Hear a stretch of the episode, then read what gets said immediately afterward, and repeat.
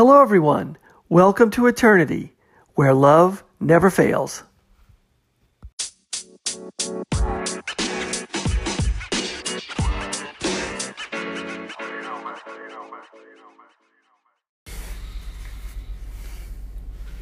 Hello, everyone. Thanks for listening. This is the Eternity Bible Study Podcast, where we walk through the Bible together every weekday, Monday through Friday. We're podcasting from here in the United States and in Zambia with a goal to share our thoughts and encourage one another as we read God's Word together, verse by verse. My co host in Zambia, Matali, and I are both listening to Through the Bible podcast and then sharing our thoughts and encouragement with you. From America to Africa and everywhere else, God is in control. As always, our attribution goes to Through the Bible with Dr. J. Vernon McGee. So if you've ever wanted to try to read the Bible every day, we hope you can join us. We're regular people, just like you, trying to learn more about God and walk in step with His Holy Spirit. So if you have your Bible, feel free to read along, and if not, no problem. We'll try to put it all together for you. So let's get started. Okay, everyone, we're going to be starting a new book today. It's the book of Obadiah. The book of Obadiah is in the Old Testament, and there's only one chapter. And in one chapter, there's just 21 verses. So we'll see how our study goes. I've never read this uh, this book, and so I'm really excited to to to um, to be in this with you. Now, Obadiah, this book is Obadiah. We really don't know when Obadiah wrote Obadiah. Um, some people say it's probably um, after the fall, perhaps, of uh, Jerusalem when the Babylonians uh, came in, and somewhere in between that time after Jerusalem falls to the future, you know, to someday in the future when when Christ will return. So we'll see how that plays out as we as we get to study it. So one thing about uh, this book of Obadiah, it seems to central uh, it seems to centralize its uh, um, attention on the kingdom of Edom. Now the kingdom of Edom is um, a little bit on the eastern side of the of the Dead Sea and the Jordan River. Uh, so. Um, the, the people of Edom were actually uh, descendants of the Israelites. so um, remember, I believe it was Isaac and Rebekah had two sons. One is Jacob and one is Esau. Esau was a big, strong guy. He was really good and he's skilled at hunting. Uh, Jacob was more or less the shrimpy uh, kid of the family, and he was more interested on on you know uh, hanging around his mom and what was uh, you know learning how uh, some of her skills at cooking or things like that. He kind of was a a wheeler dealer kind of guy, and so uh, anyway, um, Esau was apparently very prideful in his physical strength and physical abilities, and he would always go out and hunt stuff and bring stuff in, and you know that would of course make his dad real happy, you know, and you know if you can imagine the family dynamics, there's always one kid who stands out and makes everybody happy. Maybe it's the kid who's the football star or the soccer player star or the kid who gets all the attention. And and that's not to say you know that kind of stuff is bad. You know that's all good, but apparently um, Esau let all this kind of go to his head, and which is bad. And so he is basically, at, you know, as the story goes on with Jacob and Esau, um, Jacob, you know, had a, a, very, very strong heart to have the birthright of the family. He wanted the family birthright. And of course, that naturally would go to the oldest son. That was Esau's. And Esau really doesn't care anything about it. He was so confident and self confident in his own abilities. Um, you know, that seemed to be more of what, what he uh, was all about. So, of course, one day, you know, Jacob decides he's going to prepare this great stew, and he does. And Esau comes back, you know, and he's hungry perhaps he didn't have anything i can't remember the details but perhaps he didn't have anything to eat that day or he couldn't he didn't find anything when he went out to hunt and so um, he, you know, basically comes back and says, Oh, you got to give me some of that soup.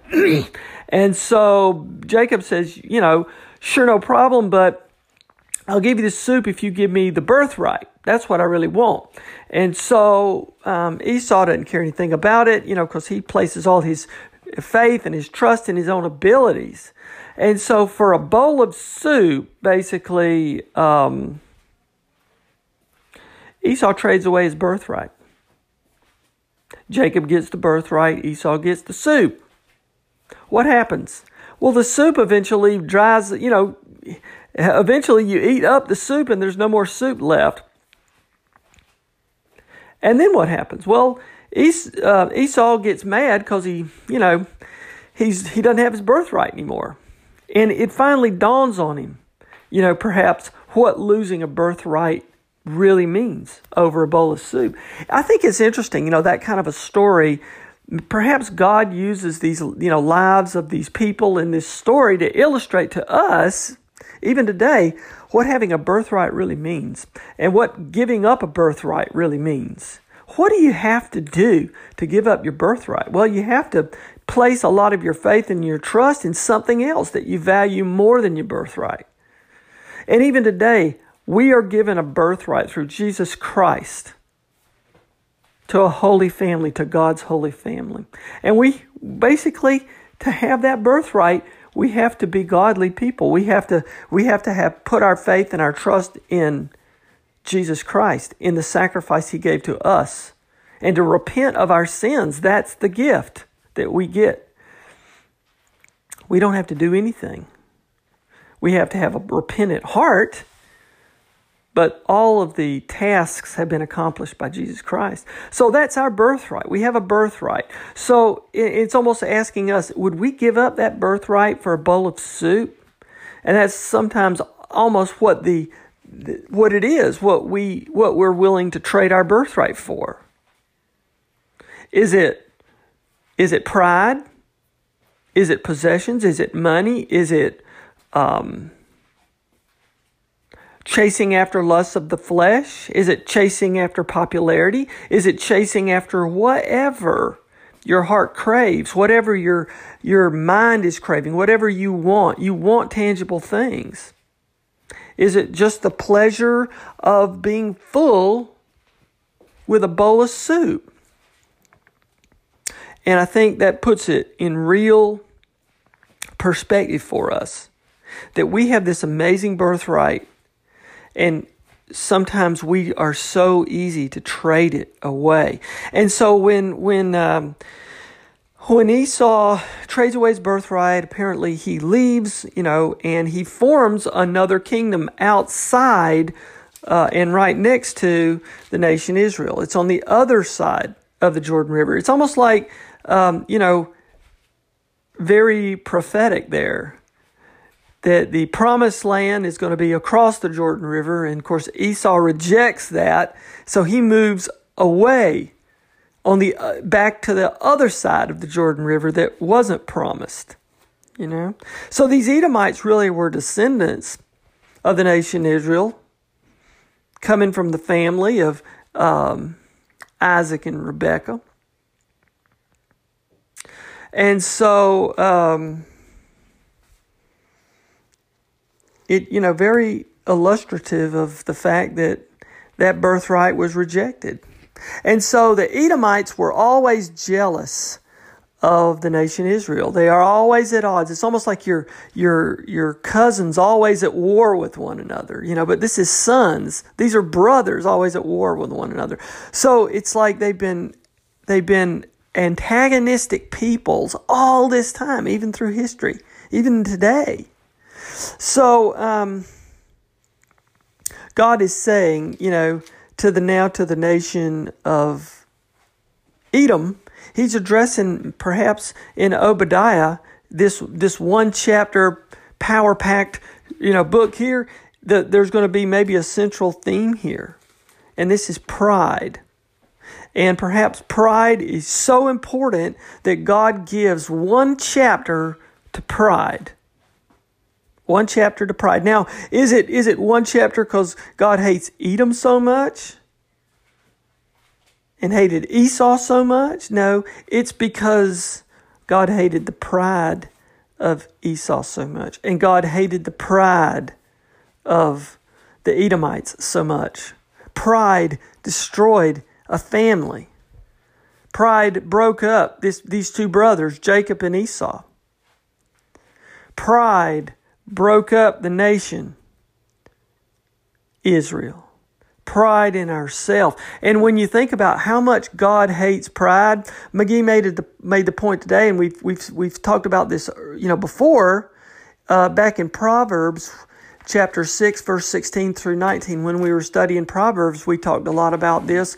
There uh, there are um, six things that the lord hates. Seven are an abomination to him. And this is now verse 17 haughty eyes which are prideful eyes, a lying tongue, hands that shed innocent blood, a heart that devises wicked plans, feet that make haste to run to evil, a false witness who breathes out lies, and one who sows discord among brothers. These are things that the Lord hates. Seven are an abomination. The number one thing that the Lord hates is haughty eyes. Now, when you look up the word haughty um, in my Bible translations, um, there's a whole bunch of words that this sort of means, like exalted eyes, lifted eyes that are lifted up, eyes that are, you know, that are high and mighty, eyes that are raised up, or presented eyes, lofty, to be high above someone, to reach high or to bring aloft, to raise up, to select, to draw away. And as McGee says, these are all elements of pride. These are prideful lies. And sometimes you can say anything, but look at the eyes. Sometimes there's an old saying that sometimes the eyes never lie. And you can see what somebody's really thinking if you look at their eyes. Isn't that amazing? people talk so much, but you never know what they really think. And, you know, so a lying tongue, God hates a lying tongue. Hands that shed innocent blood, God hates that. A heart that devises wicked plans, of feet that make haste to run to evil, false witnesses, and people who sow discord among brothers. But it all starts with pride, doesn't it? And, you know, we were talking about the qualities of Christ back in Second Peter. The first thing, you know, is knowledge of Christ. The second thing is a virtuous heart. So, knowledge of Christ brings a heart that has to change. The qualities of Christ don't start with our hearts, it starts with Christ. And after that, then in our heart, we have to have a virtuous heart. What does that mean? That means a heart that's centered on Christ, not a heart that's centered on ourselves. A repentant heart. So, God is saying that pride is what He hates, is one of the things He hates most of all. And it's very interesting that the book of Obadiah is addressing the pride of Edom. And you think to yourself, oh, it's just about Edom. No, it's about us. It's a warning to us through Esau's life, through the nation. It's a warning about pride on a personal level and a national level. You've heard of personal pride and you've also heard of national pride. Whether you have a, um, um, you're under a macro um, a macro sense of pride or a micro sense of pride. Okay, so this is what we're going to be looking at. At least is is from our study uh, as we start off today. We'll see how this works out. But God is addressing pride. So let's, with that in mind, let's start off the book of Obadiah, verse uh, chapter chapter one. It's, uh, it's always chapter one because there's only one chapter. So uh, chapter one, verse one. This is the vision of Obadiah. Thus says the Lord God concerning Edom. Okay, so here we go. We're this is you know as characteristic of a lot of the prophets, they always says, you know, thus says the Lord. Again, he's saying, these aren't my words, people. These are God's words. We have heard a report from the Lord, and a messenger has been sent among the nations. Rise up. Let us rise against her for battle. Behold, I will make you small among the nations. You shall be utterly despised. So,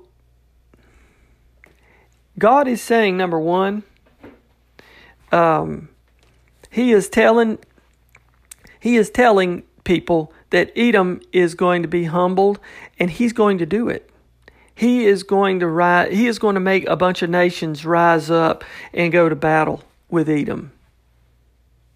And so he's letting the Edomites know he's going to bring them down. And he's going to let the Edomites know that the nations that are going to come and fight for you are coming to fight against you, not because they are so great. It's because God is so great and you are not so great. Your pride has gotten too much. And I'm going to bring you down because of your pride. And I'm telling you that I'm going to do it so that when it happens, you will know that it is because of your own pride and that I am doing it to you, the God that you have rejected, because your own pride has gotten in the way of your own heart. That's what he's saying. Behold, I will make you small among the nations. You shall be utterly despised. In other words, your greatness right now, your strength, your sense of security is coming to an end. Verse 3 The pride of your heart has deceived you, you who live in the clefts of the rock in your lofty dwelling, who say in your heart, Who will bring me down to the ground? Okay? So this is the pride of a nation.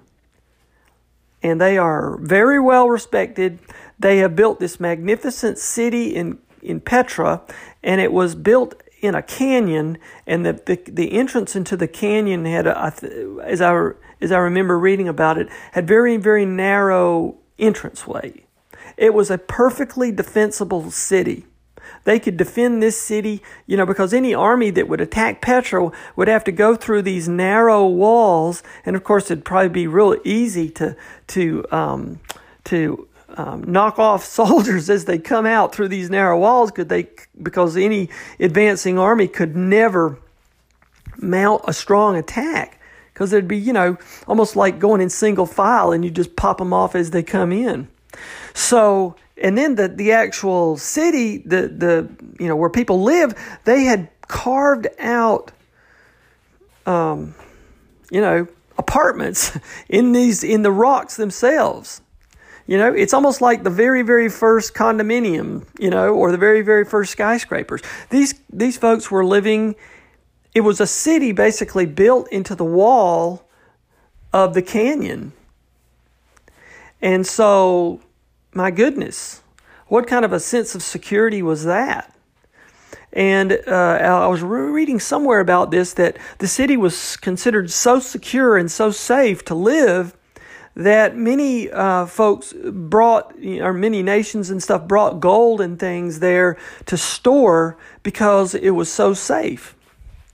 So you could imagine the banking system and the, the, the wealth that was there, um, people just thought that this uh, place was was the end all, you know. And if and if you wanted to live someplace safe and secure and keep your wealth under your control, you know, Petra was it. And you know, the people of this nation were really really strong. The Edomites, and you know, of course, they probably descended from um, you know uh, descendant of Isaac, but they were really descendants of Esau. You know, Esau was the man, he was the strong one. And uh, so he formed this uh, nation with, you know, apparently the values were of a strong hunter and warrior type people, and blah, blah, blah. So, you know, you could imagine that the pride of the nation was great and what they were able to, what they were able to build and carve out. literally, they were carving out um, their their uh, national identity. And so their dwelling places were lofty, and uh, they were naturally saying, No one will, you know, this city is going to last forever. No one's going to tear this place down.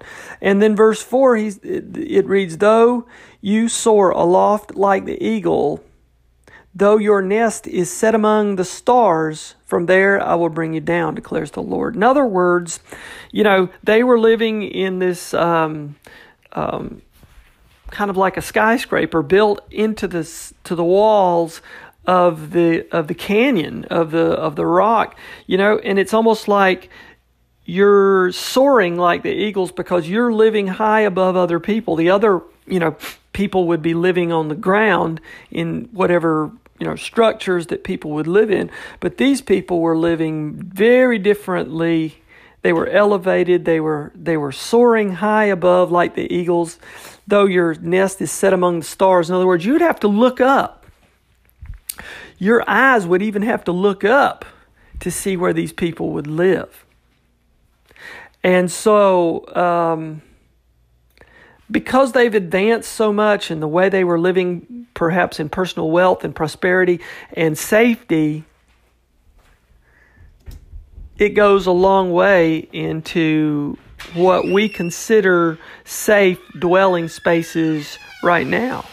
It go, there's just a lot of this. And so, what God is telling us through the book of Obadiah is that God is saying, because your hearts are not on me, because your hearts are so on yourself, so on your own um, uh, um, sense of identity, you have a lot of pride. And what does God say about pride? And McGee asked the question kind of rhetorically. He asked the question, and, and I'm, I'm just going to paraphrase. He would say, um, if, if you had uh, someone in your church who committed adultery and was saying really, really bad things about the church, and then you had a meeting, would you would you say that person should be kicked out of the church? And and, and he was saying most people would say, sure, you know, kick that person out of the church. You know that they don't need to be there. And so then, uh, if you had somebody also uh, in the church that you saw was out just just um, uh, living a wild life with all kind of sin and immorality in their life, you know.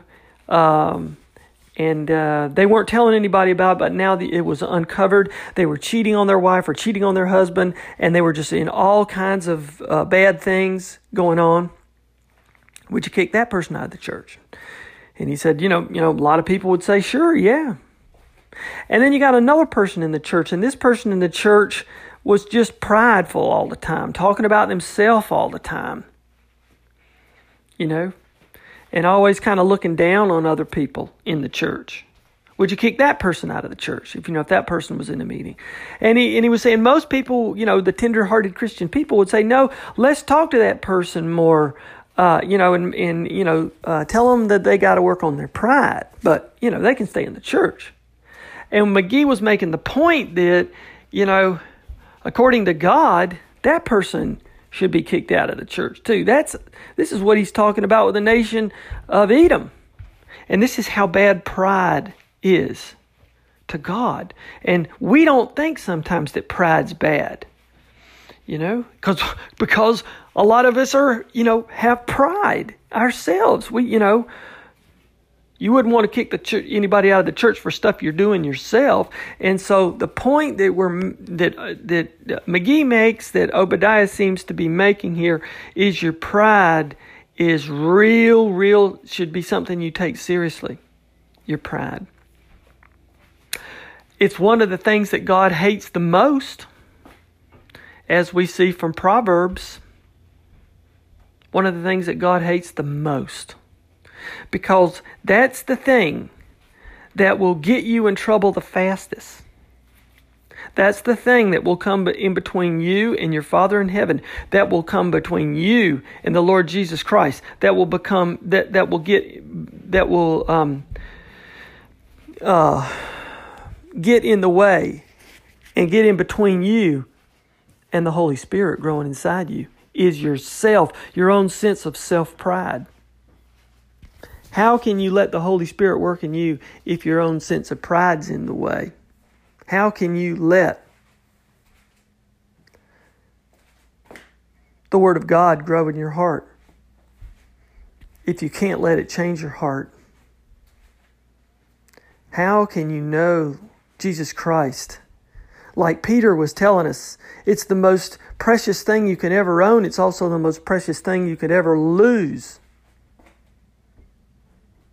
that we saw in 2 Peter chapter 1 and chapter 2.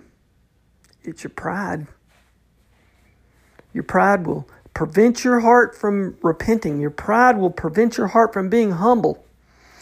Your pride will dictate what your uh, tongue will say, your hands will do. It will dictate whether your heart can um,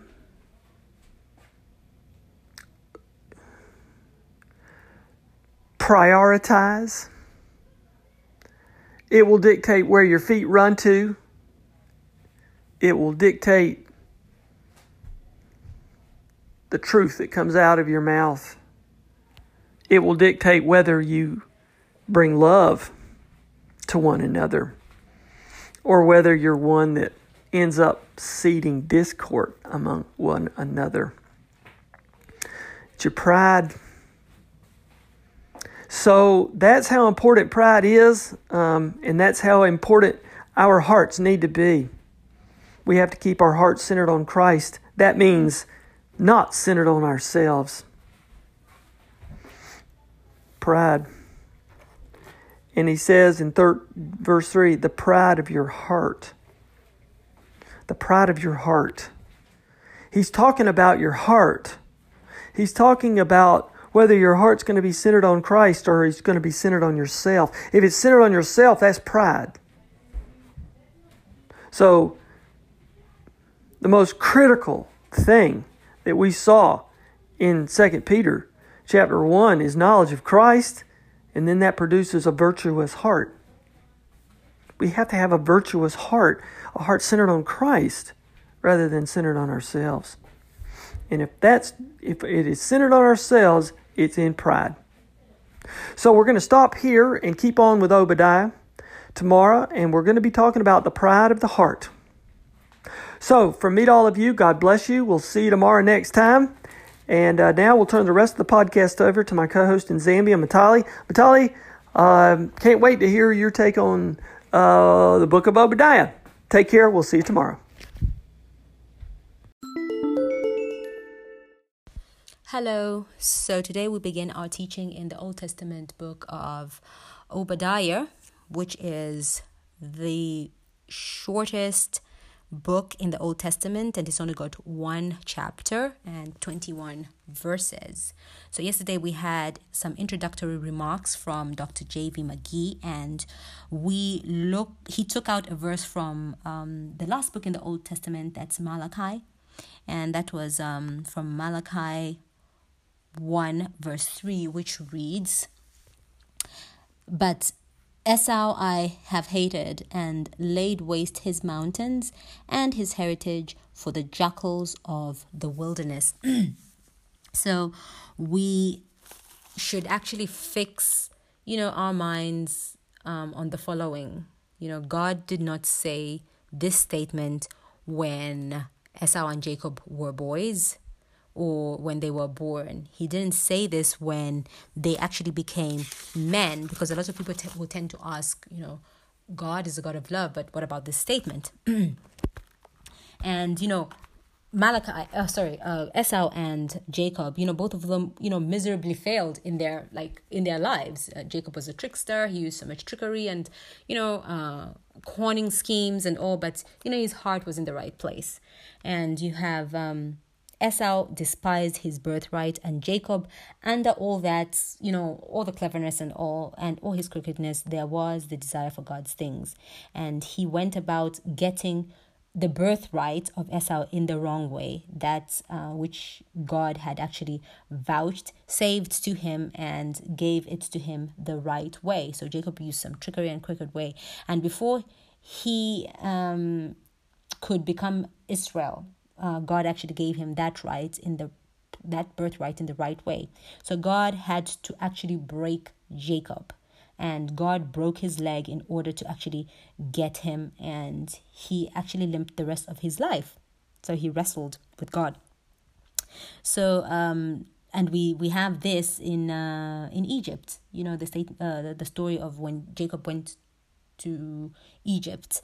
Um so in Egypt he was actually leaning on a staff that he had leaned on for so many years because of the fact uh, that God finally got him and brought him to himself. So he finally, you know, broke Jacob, and Jacob finally turned to God. So God never said he actually hated uh, Esau, nor he, nor did he say he loved Jacob. So in Malachi one, uh, verse two, it actually reads, "I have loved you," says the Lord. Yet you say, "In what way have you loved us?" Was not Esau Jacob's brother? Says the Lord. So, you know, one is a nation um, of, of uh, sorry, that's Esau. Yeah. One is a nation of several people, several million people, and the other is also a nation. So both Jacob and Esau were nations of several million people. These were the fathers of the nations. So we see Israel has been used a lot by God. You know, here in scripture, we've seen this in the Old Testament in these prophetic and historic books. So Israel has used has been used used a lot uh, in the centuries, and um, you know up to this point, and they will be there. Um,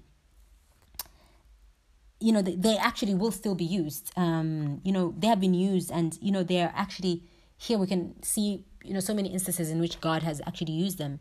Um, you know, there's been men in history like Moses, Joshua, Samuel, David, Hezekiah, uh, Nehemiah, Ezra, and so on and so forth. So many men. But Esau, the nation, that came from him because of because um, it was a godly, a godless, sorry, a nation. So God used all these men, but not Esau. So what actually call, caused God to hate Esau and that particular nation? um, you know, Esau's nation. That's Edom. So in our introduction, uh, Dr. J.V. McGee put Esau under, you know, a microscope. You know, when you put him, you know, when you're trying to see something really small, um, you put like this microscope on it so that you can actually dissect it and see this particular thing that you're trying to see, right? And that's what God has done here in the book of Obadiah on Esau. Like they have put, He has put a microscope on Esau's life and heart. So um, God has put Esau under a microscope to actually enlarge him. So instead of having one man, we now have a nation. And Esau has been enlarged into a great, great nation, and we begin to see the real problem and um, you know the defect. Um, and we'll actually tend, get to understand why God actually made that statement. So we have Esau, who is Edom. So Esau is Edom, and it's repeated three times in uh, the book of Genesis that you know the nation Edom is Esau. So why did God actually hate Esau? What was Esau's sin? So we move to verse 2. Um I didn't read verse 1. Let me just read verse 1 of Obadiah. Um, so it begins The vision of Obadiah, thus says the Lord, concerning Edom, that's Esau. We have heard the report from the Lord, and a messenger has been sent among the nations, saying, verse 2 now, oh, sorry, saying, Arise and let us rise up against her for battle.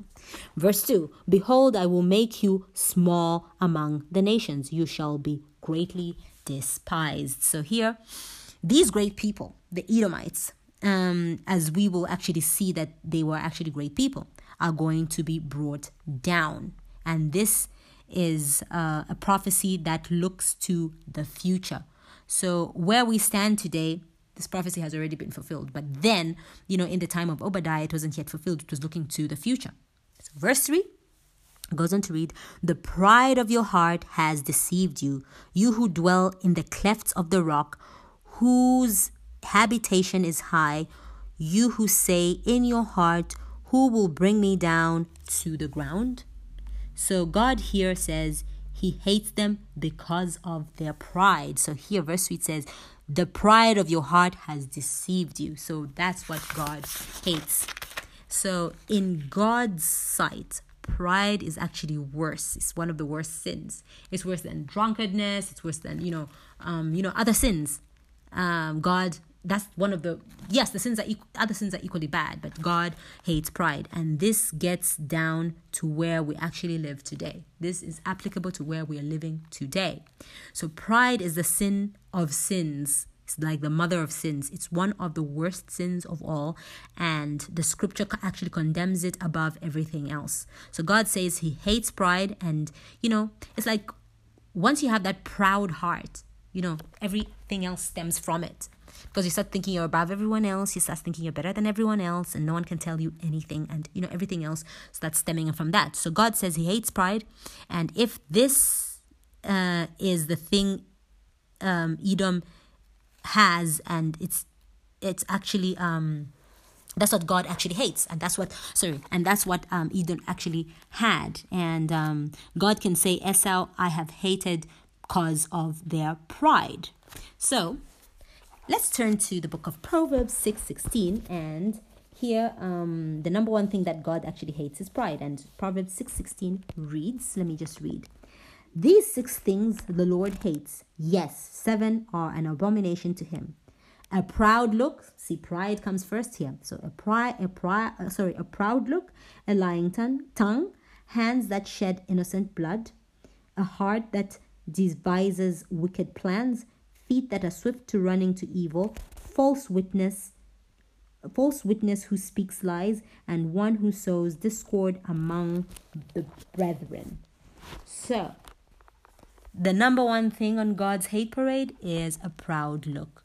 So, you know, when like say you know you you go to like church right I, I i go to church on a sunday and you know you when you have that one man or one woman who actually walks into church, you know, and looks at some poor person and, you know, turns up their nose and just, you know, makes a face and just, you know, has that judgy face on, judgy look on their face, you know, that, you know, they actually, you know, they have actually committed a sin because they are just proud. They think they're better than, you know, that poor person. And this, in God's sight, is actually worse than actually getting drunk.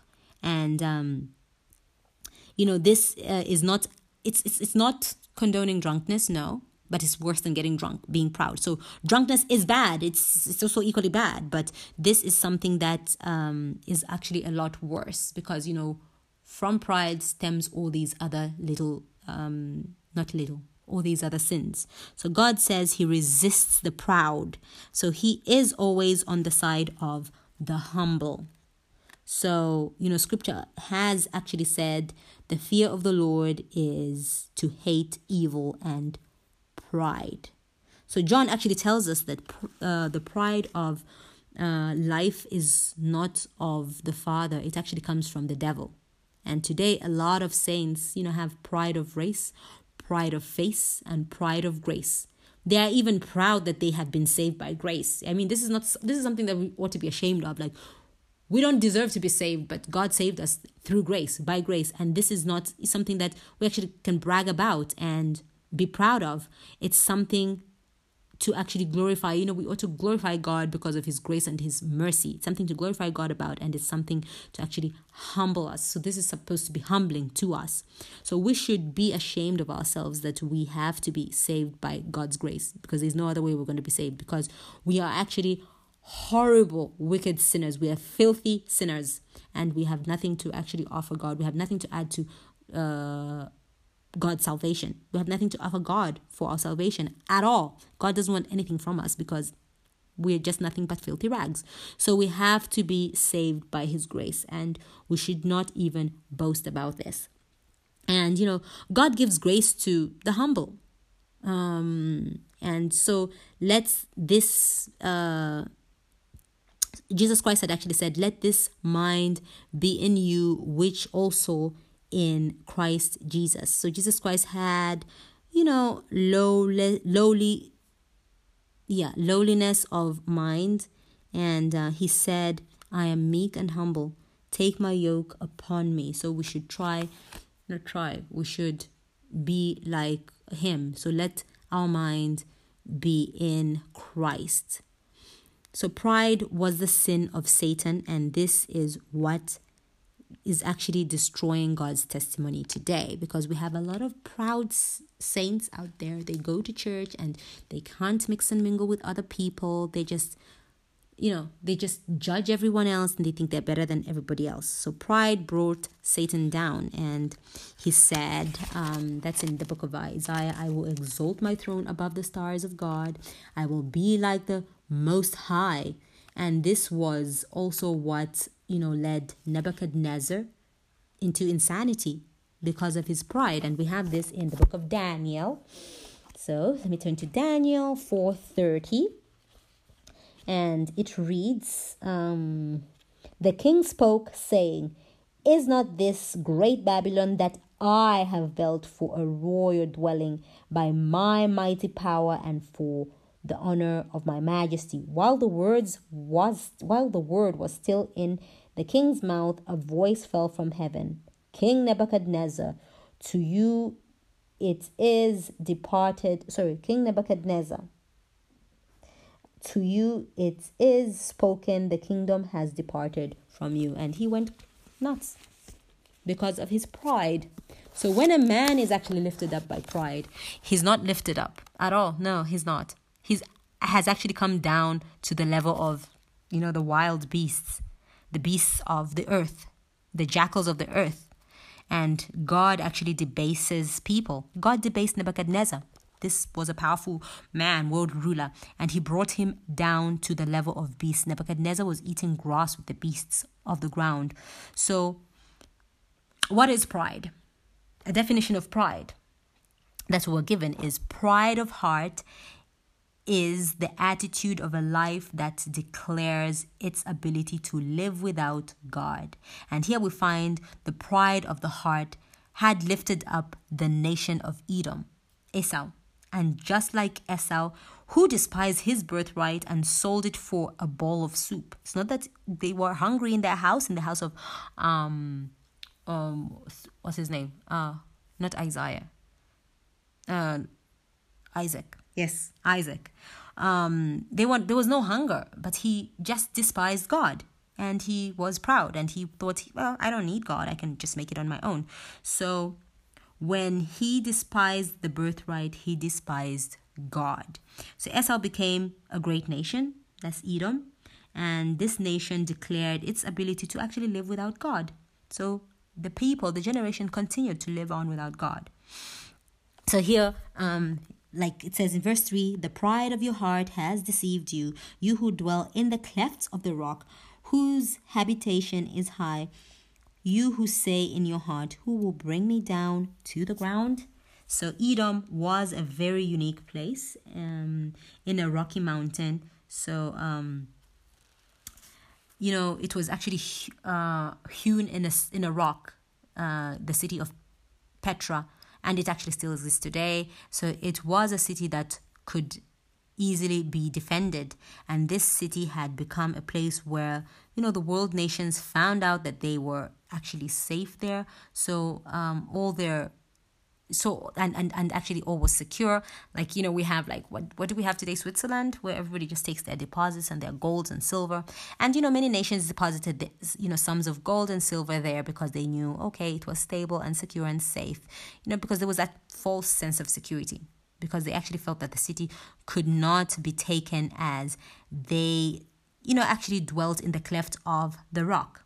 So um, they uh, they revolted and rebelled against God, the Edomites, um, and because of their pride, and they felt, you know, who can bring us to the ground? I mean, like we're safe and secure. So verse four of Obadiah goes on to read, "Though you ascend as high as the eagle."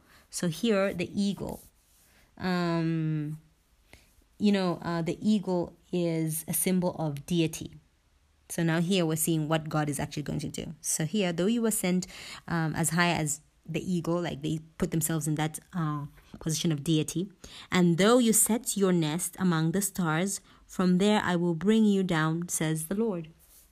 So, um, you know, they were going to actually try and overthrow God as Satan had actually tried to do it because they were you know taking the place of God. They were thinking we don't need God, and Satan had also tried this, and they were going to actually become deity. They were gonna handle God's business because you know they were living a life apart from God. And today we have people who are actually trying to play little gods.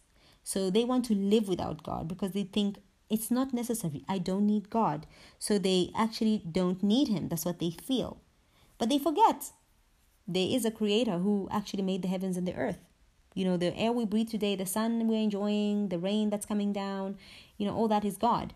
The flowers that blossom, all that is God. So God wants to actually guide our lives. He wants to go, He wants us to actually go to Him for salvation first. And He wants to take charge of our lives. So let God be the captain of our lives. Let Him be the captain. Let Him take the wheel if we actually live and control our own lives, it's actually pride and we are committing sin. We just leave God out of it.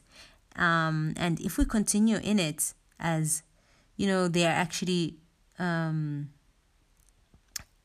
you know, in the end, well, because of pride, um, the people who continue living in pride and living a life apart from God are actually going to be lost going to be a lost eternity.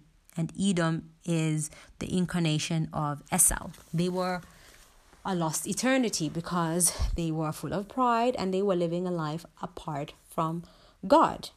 So, yeah, this is today's teaching. And um, I hope you all um, are enjoying it so far. And um, hope to hope you join us tomorrow. Thank you all for listening in. God bless. Stay safe and Bye bye.